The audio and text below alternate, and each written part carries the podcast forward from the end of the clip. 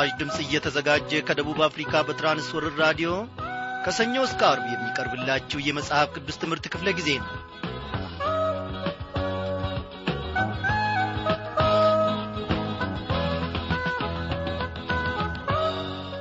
የእግዚአብሔር ምሕረት ሰዎችን ወደ ማዳኑ የሚጠራው የእግዚአብሔር ምሕረት። አዎ የልጁ የኢየሱስ ክርስቶስ ሞትና ትንሣኤ እኔንና እናንተን ታድጎን እኔንና እናንተን ከነበርንበት ከኀጢአት አረንቋና ዘግታ አውጥቶን ዛሬ ደግሞ እግሮቻችን በቤቱ ውስጥ ይቆሙ ዘንድ ረድቶናልና። ስሙ እጅግ ለዘላለም የተመሰገነ ይሁን እያልን የዛሬውን ዝግጅታችንን እነሆ አድማጮች ይዘንላችሁ ቀርበናል። እንደምናመሻችሁ በጌታ የተወደዳችሁ ክብራን ወገኖቼ ዛሬም እንደ ወትሮ ሁሉ ተከታታዩን የማቴዎስ ወንጌል መጽሐፍ ጥናታችንን ይዘንላችሁ ቀርበናል። ምሕረቱ የበዛች ጌታ የኢየሱስ ክርስቶስን ድንቅና ኃያሉን ክንዱን እየታመንን ዛሬም ደግሞ ዝግጅታችንን እንደ ወትሮ ሁሉ በጌታ በመንፈስ ቅዱስ መሪነት እንጀምራለን። ስሙን ከፍ ከፍ እናድርገው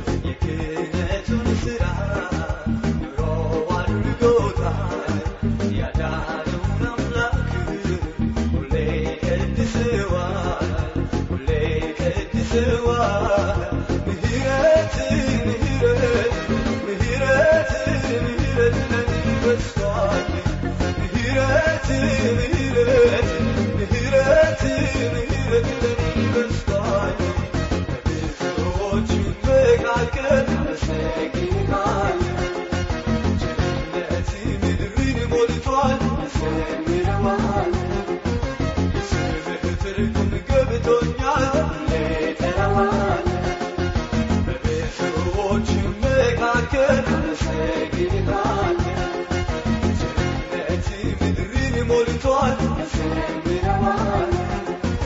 ኢየሱስ ማለት ገብቶኛል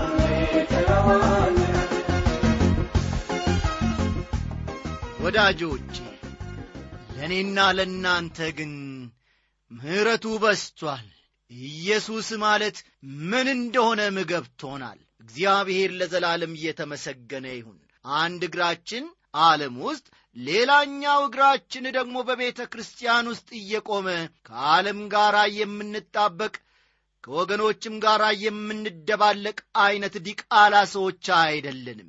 እኛ እውነተኛ የእግዚአብሔር ልጆች ነን። አይደለንም እንዴ? አዎ ዲቃላ ልጅ ምንጊዜም አስቸጋሪ እንደሆነ ቃሉ ይናገራል እኛ ግን በልጅነታችን ከእግዚአብሔር አብ ከእግዚአብሔር ወልድ ከእግዚአብሔር መንፈስ ቅዱስ ተወልደናል እንጂ ከዓለምና ከእግዚአብሔር የተወለድን ሰዎች አይደለንም። እግዚአብሔር ደግሞ እስከ መጨረሻው እንደሚያጸናን እኔ ባለሙሉ ተስፋ ነኝ። ንጸልይ እግዚአብሔር አምላካችን ሆይ እንደ ጠራህን ደግሞ እስከ መጨረሻው ድረስ እንደምታጸናን ተስፋ እናደርግሃለን። በዚህች ሰዓት ጌታ ሆይ እንደ ተማር ነው ቃልህንም ደግሞ እግዚአብሔር ሆይ እንደ በላ ነው ፍሬ እያፈራን ለሌሎች ትርፍ የምንሆንበትን ሕይወት ስጠን። እግዚአብሔር አባቴና አምላኬ ሆይ የዓለም ጨው ናችሁ እንዳልከን ጨዋ አድርገን እንጂ አልጫ አታድርገን። አቤቱ ጌታዬና አምላኬ ሆይ በተማርነው በአንተ ቃል በዚህ ዘላለማዊ በሆነው እውነት ሰላሳና ስልሳ መቶ ፍሬም እያፈራንልህ እግዚአብሔር ሆይ አንተን እየመሰልን ሌሎችን በጨለማ ዓለም ያሉትን ደግሞ ወደ ብርሃን እንድናመጣቸው ሰማያዊውን ጉልበትና ሰማያዊውን አቅም እንድትሰጠን የእምነት ቁርጭምጭሚቶቻችንንም ደግሞ እግዚአብሔር ሆይ አጠንክረ እነሆ በፈቃድ የምንራመድ ሰዎች አድርገን በዚህች ምሽት እግዚአብሔር አምላኬ ሆይ ከወትሮ በበለጠ ሁኔታ ደግሞ ቃልህን በጌታ መንፈስ ቅዱስ አስተማሪነት እንድትናገረንና እንድታስተምረን ወደ አንተ እንጸልያለን። ይህንን ሁሉ ታደርጋለህንና እንታመንብሃለን። በጌታችን በመድኃኒታችን በኢየሱስ ክርስቶስ ባከበርከው በአንድ ልጅ ስም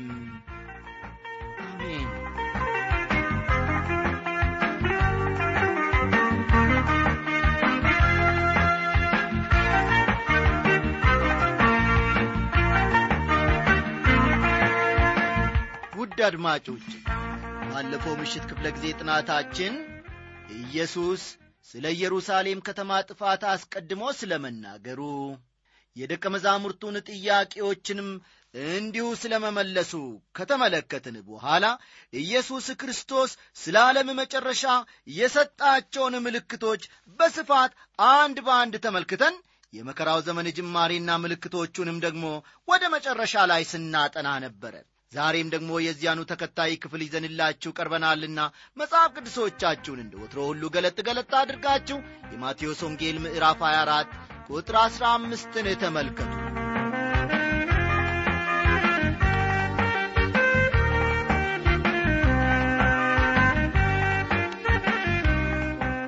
በዚህ ክፍል ዛሬ የመጀመሪያ አድርገን የምንመለከተው ታላቁ መከራ የሚያስከትለው ችግርና ሐዘንን ነው።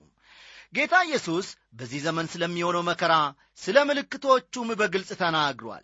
እንዲህ በማለት እንግዲህ በነቢዩ በዳንኤል የተባለውን የጥፋትን ርኩሰት በተቀደሰችው ስፍራ ቆሞ ስታዩ አንባቢው ያስተውል ይላል ቁጥር 15 የጥፋት ርኩሰት ተብሎ በዚህ ስፍራ የተጠቀሰው ምንድን ብላችሁ ትጠይቁ ይሆናል መልካም ዳንኤል ስለዚህ ነገር ሲናገር ስለ ሁለት ነገሮች አብራርቷል ወይም ደግሞ ገልጿል። አንደኛው አንቲኦከስ ኤጲፋንስ ስለተባለው የሶርያ ሰው ሲሆን አንቲኦከስ ኤጲፋንስ ስለተባለው የሶርያ ሰው ሲሆን ይህም ሰው ወደ ኢየሩሳሌም መጥቶ ከተማዋን ያጠፋት ሰው ነው።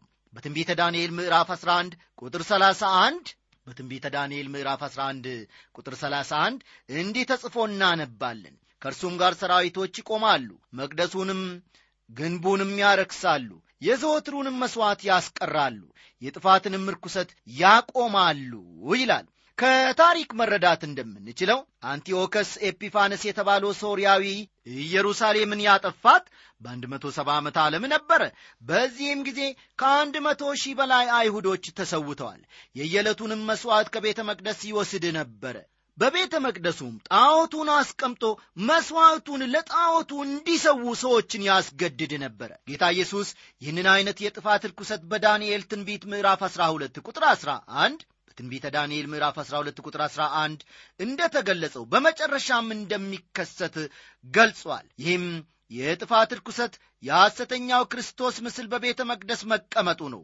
ከመከራው ዘመን ቀደም ብሎ ቤተ መቅደሱ እንደገና ይሰራል። የእስራኤልም መንግሥት በፍልስጤም ምድር ይቋቋማል። በዚህ ክፍል በግልጽ እንደምንመለከተው ጌታ ኢየሱስ የተናገረው ስለ ቤተ መቅደሱ ነው እንጂ ስለ ቤተ ክርስቲያን አይደለም። የጥፋት ርኩሰትም ይቀመጣል የተባለው በቤተ መቅደስ ውስጥ ነው እንጂ በቤተ ክርስቲያን አይደለም። እኛ ግን የጥፋት ርኩሰትን ሳይሆን ተስፋችን የሆነውን የጌታችን የኢየሱስ ክርስቶስን የክብር መገለጥ እንጠባበቃለን። ሐዋርያው ጳውሎስ ለቲቶ በጻፈው መልእክቱ የተባረከውን ተስፋችንን እርሱም የታላቁን የአምላካችንና የመድኃኒታችንን የኢየሱስ ክርስቶስን ክብር መገለጥ እንጠባበቃለን ይላል ቲቶ ምዕራፍ ሁለት ቁጥር አሥራ ሦስት ወገኖቼ ቀደም ብዬ እንደ ገለጽኩት የጥፋት ርኩሰትም ይቀመጣል የተባለው በቤተ መቅደስ ውስጥ ነው እንጂ በቤተ ክርስቲያን አይደለም ማለቴ የሚታወስ ነው። አንዳንዶቻችሁ የቤተ መቅደስና የቤተ ክርስቲያንን ልዩነት ላትረዱ ትችሉ ይሆናል። ቤተ መቅደስ ብሎ ሲጠቅስ መጽሐፍ ቅዱስ የብሉይ ኪዳንን የሥርዓት አጠቃቀሙን ሲሆን ቤተ ክርስቲያን ሲል የአዲስ ኪዳን አጠራሩን ነው። ልብ በሉ። ቤተ መቅደስ የብሉይ ኪዳን አጠራር አይነት ወይም አሰራር አይነት ሲያመለክት ቤተ ክርስቲያን ደግሞ የአዲስ ኪዳኑን ሥርዓት ያመለክታል ማለት ነው። ቁጥር 16 የጥፋት ርኩሰት በተቀደሰው ስፍራ በሚሆንበት ጊዜ ምን እንደሚሆን ማስተዋል መቻል አለብን። በዚያን ጊዜ በይሁዳ ያሉት ወደ ተራራዎች ይሽሹ ይላል። ይህ ማሳሰቢያ በዚያ አካባቢ ማለትም በይሁዳ ለሚኖሩ የተሰጠ ማስጠንቀቂያ ነው እንጂ በዓለም ዙሪያ ለሚኖሩ ክርስቲያኖች ሁሉ እየተሰጠ አይደለም በሰገነትም ያለ በቤቱ ያለውን ሊወስድ አይውረድ ይላል ቁጥር 17 ይህም ጥቅስ በዚያን ዘመን በፍልስጤም ምድር የሚኖሩትን የሚመለከት እንጂ ከዚያ ርቀን ያለነውን የሚመለከት ስላልሆነ ብዙ ጊዜ ልናጠፋበት አይገባንም። ቁጥር 18 በእርሻም ያለ ልብሱን ይወስድ ዘንድ ወደ ኋላዋ አይመለስ ይላል። ይህ ማስጠንቀቂያ በጊዜውና በአካባቢው በእርሻ ሥራ ላይ የሚሰማሩትን የሚመለከት ነው። የጥፋት ርኩሰት በተቀደሰው ስፍራ ሲቀመጥ የሚፈጠረው መከራ ከባድ ስለሚሆን ወደ ተራራ እንዲሸሹ ማስጠንቀቂያ ተሰጥቷል። ወገኖቼ መንግሥተ ሰማይን ለመውረስ ምርጫና የተለያየ አይነት ሩጫ አያስፈልግም። አዳኝ የሆነውን ኢየሱስን በየዕለቱ አቅንተን መመልከት መቻል ይኖርብናል። ቁጥር 19 በዚያችም ወራት ለርጉዞችና ለሚያጠቡ ወዮላቸው ይላል። ይህ ጥቅስ ጌታ ኢየሱስ ለእናቶችና ለሕፃናት ያለውን አዘኔታ ያሳያል። ያ ጊዜ ልጅ ባልነበረኝ የሚያሰኝ ክፉ ጊዜ ነው። ከመከራው ዘመን ቀደም ብሎ ከፍተኛ የሕዝብ ብዛት በአካባቢው እንደሚኖር ይገመታል። ከአሁኑ እንኳን ዓለማችን በሕዝብ ብዛት እየተጨናነቀች መሄዷ የመጨረሻው ጊዜ መቃረቡን የሚያመለክት ነው ቁጥር 20 ነገር ግን ሽሽታችሁ በክረምት ወይም በሰንበት እንዳይሆን ጸልዩ ይላል። ይህንን አይነት ጥያቄ ብዙዎቻችሁ ይህንን ክፍል በመጥቀስ ምን ማለቱ ነው ብላችሁ ስትጠይቁ ነበረ እነዚህ የተነገረላቸው ሰዎች በዚህ ክፍል ውስጥ ሰንበትን የሚያከብሩ አይሁዶች ናቸው። ክርስቲያኖች ወደ ቤተ ክርስቲያን የሚሄዱት በቅዳሜ ቀን ሳይሆን በእሁድ ቀን ነው። ይህንንም የሚያደርጉት ጌታ ኢየሱስ በእሁድ ቀን ከሙታን ስለተነሳ ነው። ስለሆነም ጥቅሱ በቀጥታ የሚመለከተው አይሁዶችን ነው እንጂ ክርስቲያኖችን አይደለም። ቁጥር 21 በዚያን ጊዜ ከዓለም መጀመሪያ ጀምሮ እስከ ዛሬ ድረስ ያልሆነ እንግዲህም ከቶ የማይሆን ታላቅ መከራ ይሆናልና ይላል። በዚያን ጊዜ ታላቅ መከራ ይሆናል የሚለው ቃሉ በዮሐንስ ራእይ ምዕራፍ 7 ቁጥር 14 ውስጥ ተጠቅሶ በዮሐንስ ምዕራፍ 7 ቁጥር 14 ስለ ታላቁ መከራ ተጠቅሶ እናገኛለን ይህ መከራ ከአሁን በፊት ታይቶና ተሰምቶ የማይታወቅ ልዩ መከራ እንደሚሆን ከላይ ባነበብነው ጥቅስ ውስጥ ተገልጾ እናገኛለን። በዚህም የዓለም መጨረሻ እንደሚሆን ጌታ ኢየሱስ ክርስቶስ በእርግጠኝነት ተናግሯል። ይህ አይነት መከራ ከዓለም መጀመሪያ ጀምሮ አልሆንም ወደፊትም አይሆንም። አሁን ያለንበት አስከፊ ሁኔታዎች ከአሁን በፊት በዓለም ላይ ከደረሱት ጋር ሲነጻጸሩ አንዳንዶቹ የከፉ አንዳንዶቹ ደግሞ የተሻሉ ናቸው። ታላቅ መከራ ግን ከየትኛውም ጋር ልናወዳድረው የማንችል እጅግ ዘግናኝ እንደሚሆን ወደፊትም ተወዳዳሪ የሌለው መከራ እንደሚሆን ተገልጿል። ቁጥር 22 እነዚያ ቀኖችስ ባያጥሩ ሥጋ የለበሰ ሁሉ ባልዳነም ነበር። ነገር ግን እነዚያ ቀኖች ስለ ተመረጡት ሰዎች ያጥራሉ ይላል በዮሐንስ ራእይ ውስጥ እንደምናነበው በዚህ በታላቁ መከራ ወቅት የዓለምን ሕዝብ ሲሶ ያህል የሚፈጅ ከባድ መከራ ይከሰታል። ይህ በጣም ልዩ የሆነ መከራ ነው። በዮሐንስ ራእይ ምዕራፍ ስድስት በዮሐንስ ራእይ ምዕራፍ ስድስት በምሳሌ የተገለጡት የጦርነቱ ቀይ ፈረስ የረሃቡ ጥቁር ፈረስና የሞት ሐመር ፈረስ በዓለም ላይ እየጋለቡ ሕዝብን ስለሚጨርሱ የዓለም ሕዝብ ብዛት በከፍተኛ ደረጃ ይቀንሳል። ይህ ጥቅስ በተነበበ ወቅት በአንዳንዶች ዘንድ ለብዙ ዘመናት የተጋነነ አባባል ተደርጎ ተቆጥሮ ነበረ። አሁን ግን የዓለምን የጦር መሳሪያ አውዳሚነት መጠን ስናስተውል ዛሬ በብዙ አገሮች እየጨመረ ያለው የአውቶሚክ ቦምብ ዓለምን በጥቂት ጊዜ ውስጥ በአብዛኛው ሊያወድማት እንደሚችል ያስገነዝበናል ይነግረናልም። ስለሆነም የዓለምን ሕዝብ አንድ ሦስተኛም ሆነ ከዚያ በላይ የሚያጠፋ መክሰፍት ይኖራል ሲባል ወይም ቢባል የተጋነነ አይደለም። ነገር ግን በዚህ ጥቅስ ውስጥ አንድ የሚያጽናና ቃል አለ። ስለ ተመረጡት ሲባል ያ ቀን ያጥራል ይላል። እግዚአብሔር ሰዎች ራሳቸውን እንዲያጠፉ ስለማይፈልግ የመከራውን ጊዜ እንዲያጥር ያደርገዋል። ከቁጥር 23 እስከ አምስት ደግሞ ኢየሱስ ለደቀ መዛሙርቱ ዳግመኛ እንደሚመጣ ያረጋገጠላቸውን ክፍል እንመለከታለን። ድንቅና ታምራት ማድረግን እንደ አንድ ታላቅ የመንፈሳዊነት መለኪያ አድርገን መውሰድ የለብንም ወገኖቼ። ምክንያቱም በመጨረሻው ዘመን ብዙ ሐሰተኞች ድንቆችና ታምራቶች በክርስቶስ ተቃዋሚና በተከታዮቹ ይደረጋሉና ቢቻላቸውስ ይላል በዚህ ክፍል ውስጥ የተመረጡትን እንኳ እስኪያስቱ ድረስ ድንቆችና ታምራትን ያደርጋሉ የሚለውን ስንመለከት የተመረጡት የትኞቹ ናቸው የሚል ጥያቄ እንድንጠይቅ ያደርገናል። በመጽሐፍ ቅዱስ ውስጥ ሁለት የተመረጡ ቡድኖች እንዳሉ እናውቃለን። እነርሱም የተመረጡት የእስራኤል ሕዝብና ልብ በሉ የእስራኤል ሕዝብና የተመረጡት ክርስቲያኖች ናቸው። በዚህ ክፍል ግን የተመረጡት ተብሎ የተጠቀሱት የእስራኤል ሕዝብ ናቸው። የእግዚአብሔር ልጆች የሆኑትን ክርስቲያኖች እስከ መጨረሻው ማታለል አይቻልም። በእግዚአብሔር መንፈስ የተጠበቁ ናቸውና። ቁጥር 26ና 27ን ተመልከቱ። ጌታ ኢየሱስ ዳግመኛ በሚመለስበት ጊዜ ስለ እርሱ እንደ መጥምቁ ዮሐንስ አይነት መንገድ ጠራጊ ወይም አስተዋዋቂ አያስፈልገውም። እርሱ በሚገለጥበት ጊዜ መላው ዓለም ያውቃል። እንደ ቀን ብርሃን ለራሱ እያበራ ይገለጣልና መብረቅ ከአንድ ቦታ ወደ ሌላ ቦታ እየተሰራጨ እንደሚያበራ ነጎድጓዱም እንደሚያስፈራ የጌታም ዳግም ምጻት እንዲሁ ይሆናል። ጌታ ኢየሱስ መንግሥቱን በምድር ላይ ሊመሰርት ሲመጣ እያንዳንዱ ሰው ያውቃል። ቁጥር ስምንት እንዲህ ይላል፣ በድን ወዳለበት በዚያ አሞራዎች ይሰበሰባሉ ይላል። ይህን ጥቅስ ለመረዳት እጅግ አስቸጋሪ ነው። ነገር ግን ይህንን ጥቅስ በቀላሉ መረዳት የምንችለው በዮሐንስ ራእይ ምዕራፍ 19 ከተጠቀሰው ጋር ስናገናዝበው ነው። ራእይ ምዕራፍ 19 ከቁጥር 17 እስከ 19 ያለውን ተመልከቱ። የእግዚአብሔር ፍርድን ያመለክታል። ጌታ ኢየሱስ ዳግም በሚመጣበት ጊዜ ለፍርድ እንደሚመጣ የተረጋገጠ ነው። ቁጥር 29 ከዚያችም ወራት መከራ በኋላ ወዲያው ፀሐይ ይጨልማል፣ ጨረቃም ብርሃኗን አትሰጥም፣ ከዋክብትም ከሰማይ ይወድቃሉ፣ የሰማያትም ኃይላት ይናወጣሉ ይላል። ይህ የሚሆነው ከታላቁ መከራ ቀጥሎ ወዲያው ነው። እነዚህ ሁሉ ነገሮች ጌታ ኢየሱስ ዳግም በሚመጣበት ጊዜ በምድር ላይ የሚከሰቱ ናቸው። በዚያን ጊዜም የሰው ልጅ ምልክት በሰማይ ይታያል። በዚያን ጊዜም የምድር ወገኖች ሁሉ ዋይ ዋይ ይላሉ። የሰው ልጅንም በኃይልና በብዙ ክብር በሰማይ ደመና ሲመጣ ያዩታል ይላል። ቁጥር ሰላሳን ልብ ይሏል። በዚያን ጊዜ የሰው ልጅ ምልክት በሰማይ ይታያል ይላል። ምልክቱ ምንድን ነው? ለዚህ ጥያቄ መልስ ለማግኘት ለእስራኤል ሕዝብ የተሰጠውን የእግዚአብሔር ክብር ከብሉይ ኪዳን ማንበብ ያስፈልገናል። እንደ እስራኤል ሕዝብ የእግዚአብሔርን ክብርና ግርማ በመካከሉ ያየ አንድም መንግሥት፣ አንድም ሕዝብ የለም ወገኖቼ። ይህ የእግዚአብሔር ክብር በመጀመሪያ በመገናኛ ድንኳኑ በኋላም በቤተ መቅደሱ ውስጥ ያርፍ ነበረ። ነገር ግን የእስራኤል ሕዝብ ለእግዚአብሔር ባለመታዘዙ ምክንያት ያ ክብር ከእነርሱ ተለየ። ክርስቶስ ወደ ምድር በመጣ ጊዜ መለኮታዊነቱን ብቻ ሳይሆን ክብሩንም ተወ። ዮሐንስ ምዕራፍ 1 ቁጥር 14 ነገር ግን በዳግም ምጻቱ በክብሩ ስለሚገለጥ ያ ከእስራኤል ተለይቶ የነበረው ክብር በታላቅ ግርማ ይንጸባረቃል። እንግዲህ የሰው ልጅ ምልክት በሰማይ ይታያል የተባለው ይህ ክብር ነው።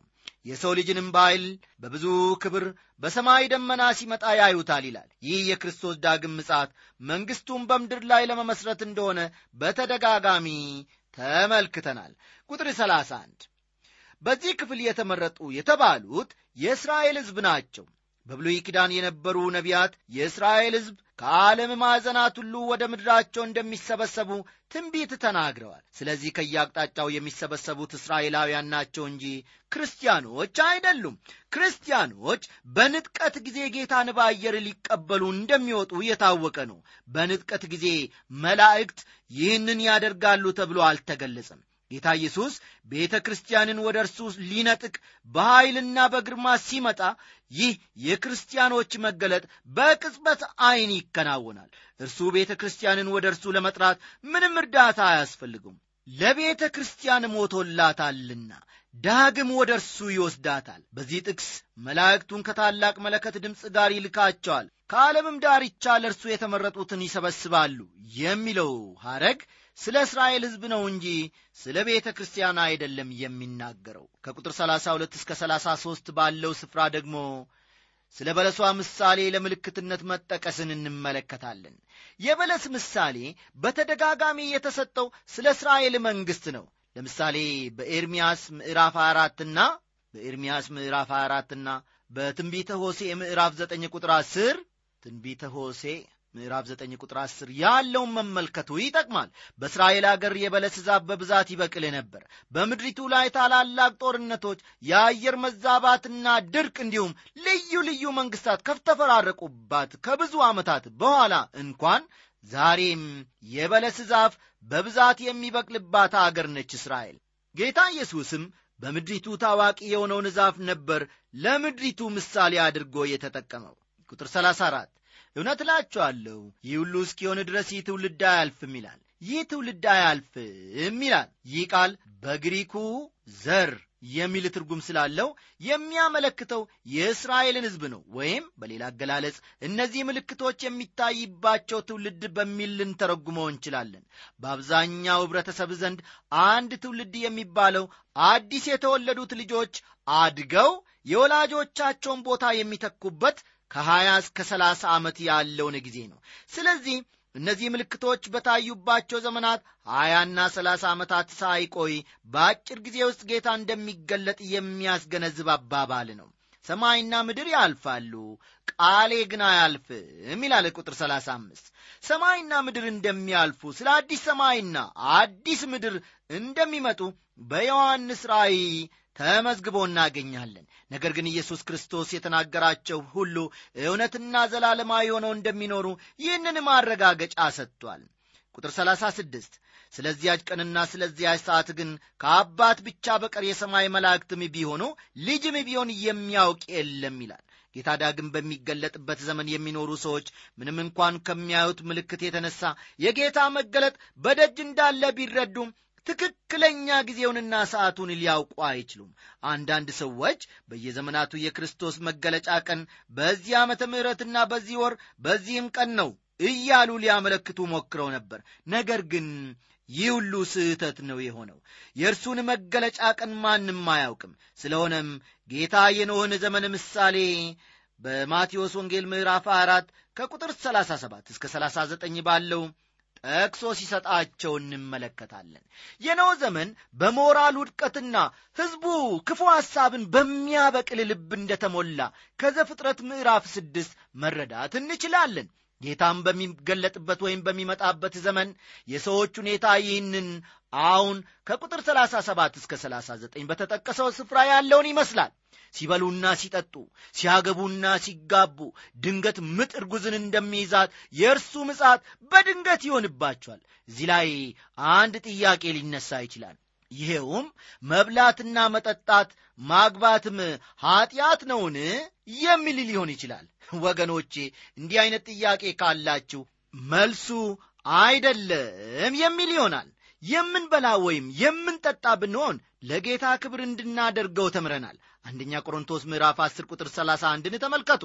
አንደኛ ቆሮንቶስ ምዕራፍ 10 ቁጥር 31 በኖ ዘመን የነበሩ ሰዎች ግን ለእግዚአብሔር ክብር የሚኖሩ አልነበሩም ልክ እግዚአብሔር እንደሌለ አድርገው የአውሬ ኑሮ ነበር የሚኖሩት። በዚህ በእኛ ዘመን ብዙ ሰዎች በየቀኑ ከእግዚአብሔር ለሚያገኙት ምግብና በሰላም ወጥተው ስለ መግባታቸው እግዚአብሔርን ለማመስገን አይፈልጉም ወደፊትም እንዲህ አይነቱ አሳዛኝ ልማድ እየበዛ ሄደው ለክህደቱ መስፋፋት ከፍተኛ አስተዋጽኦ ያደርጋል። በኖ ዘመን የነበሩ ሰዎች ያገቡና ይጋቡ እንደነበር ሁሉ ጌታ ኢየሱስ መጥቀሱ መጋባት ኀጢአት ነው ለማለት አይደለም። የኖን ጥሪና ማስጠንቀቂያ ለመቀበል እምቢተኞች መሆናቸውና በኑሯቸው እግዚአብሔርን ለማክበር ፈቃደኞች አለመሆናቸውን ለማስገንዘብ ብሎ ነው። እግዚአብሔር እንደሚፈርድባቸውና እንደሚቀብጣቸውም አላመኑም።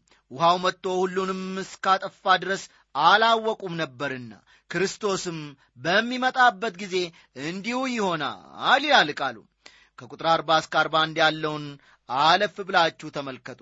ይህንን ጥቅስ ያስተዋለ ሰው አስቀድሞ ንጥቀት ተካሂዷል ብለ አልነበረምን? አበበ አሁን ደግሞ ይህን ንጥቀት ምን አመጣው ብሎ ሊጠይቅ ይችላል ሁለቱ በሜዳ ይሆናሉ አንዱ ይወሰዳል አንዱ ይቀራል የሚለው ቃል ምን ማለቱ ነው? ሲልም ዳግመኛ ሊጠይቅ ይችል ይሆናል አንድ ሰው። በጣም ጥሩ። ጌታ ኢየሱስ ይህንን የጠቀሰው ከቤተ ክርስቲያን ንጥቀት ጋር አያይዞ አይደለም። እንግዲያውስ ጌታ ስለምንድን ነው የሚናገረው ትሉኝ ይሆናል። በኖ ዘመን እንደነበር ልብ በሉ። በኖ ዘመን እንደነበር በኖ ዘመን የተወሰዱት እነማን ነበሩ? የጥፋት ውሃ መጥቶ ሁሉን እስከወሰደ ድረስ አላወቁም ነበር ይላል። ስለዚህ በውሃው ሰጥመው ጠፉ። ይህ ከቤተ ክርስቲያን ንጥቀት ጋር የሚገናዘብ አይደለም። ይህ የሚያሳየው በእግዚአብሔር ፍርድ ወደ ሺህ ዓመት መንግሥቱ ሊገቡ የማይችሉ ሰዎች እንዴት እንደሚለዩ ነው። ቁጥር 42 ጌታችሁ በምን ሰዓት እንደሚመጣ አታውቁምና እንግዲህ ንቁ ይላል። ንቁ የሚለው ቃል እጅግ አስፈላጊ ቃል ነው። ነገር ግን የእግዚአብሔር ልጆች የቤተ ክርስቲያንን መነጠቅ በንቃት እንዲጠብቁ ከተነገራቸው መንቃት የተለየ ነው። ዛሬ እኛ የሚያጽናና ተስፋ አለን። እኛ መገለጡን በታላቅ ተስፋ እንጠባበቃለን። ከመነጠቅ በኋላ ግን የክርስቶስን ዳግም ምጻት የሚጠብቁ በታላቅ ፍርሃትና ጭንቀት ውስጥ ሆነው ነው ወገኖቼ ከቁጥር 43 እስከ 51 ያለውን ተመልከቱ። ጌታ ኢየሱስ በቀረው የደብረ ዘይት ተራራ ገለጻው በሚመጣበት ጊዜ የሕዝቡ ሁኔታ ምን እንደሚመስል ምሳሌዎችን በመጠቀም እንዴት እንዳብራራ ከዚህ ክፍል መመልከት ይቻላል። ይህ ምሳሌ ጌታ በሚመጣበት ወቅት የሚኖሩ ሰዎች ምን ዐይነት ሐሳብ እንደሚኖራቸው የሚያመለክት ነው። እነዚህ ሰዎች ጌታ እስኪገለጥ ድረስ ጊዜው ገና ነው ይዘገያል እንደ ፈቀድኩ እኖራለሁ ይላሉ። ነገር ግን ጌታ በሚገለጥበት ጊዜ እንደነዚህ ያሉትን ሰዎች ይፈርድባቸዋል። ይህ ታላቅ መመሪያ በእያንዳንዱ ዘመን ከነበሩት ክርስቲያኖች ሕይወት ጋር ሊገናዘብ የሚችል ነው። እኔና እናንተ ልንኖር የሚጠበቅብን ክርስቶስ በመካከላችን እንዳለ በመገንዘብ ነው እንጂ ክርስቶስ ይመጣብናል ብለን በመፍራት መሆን የለበትም ክርስቶስ ዛሬ ቢመጣ ወይም ከመቶ ዓመት በኋላ ቢገለጥ እኔ የምኖረው በየዕለቱ እርሱ በሚሰጠኝ የዕለት ብርሃን ነው ማለት ይገባናል። በእርሱ ሕልውና ፊት ሁልጊዜ በጽናት መቆም መቻል አለብን። የሚያምኑትም ሆኑ የማያምኑት አንድ ቀን እያንዳንዳቸው በእርሱ የፍርድ ዙፋን ፊት መቅረባቸው አይቅርም እኛ በልጁ በኢየሱስ ክርስቶስ ያመን ሁሉ ከእርሱ የሆነው ዋጋችንን እንቀበላለን። ያላመኑ ደግሞ ይፈረድባቸዋል። እንግዲያውስ ወገኖቼ ክርስቶስ ኢየሱስን አሁን በምንኖርበት ኑሮ ለመገናኘት ተዘጋጅተናልን? ኢየሱስ ክርስቶስ በሚገለጥበት ጊዜ የማያሳፍረንን ዐይነት ሕይወት ዛሬ እየኖርን ነውን እግዚአብሔር እያንዳንዳችንን ይርዳን። ጻፉልን ጸልዩልን። የዛሬው ትምህርታችን እዚህ ላይ አበቃ። አድራሻችንን ለማወቅ ለምትሹ ሁሉ አስራ ሦስት ስልሳ ስድስት አዲስ አበባ ነው። እደግመዋለሁ። የፖስታ ሳጥን ቁጥር አስራ ሦስት ስልሳ ስድስት አዲስ አበባ ነው። ደህና አደሩ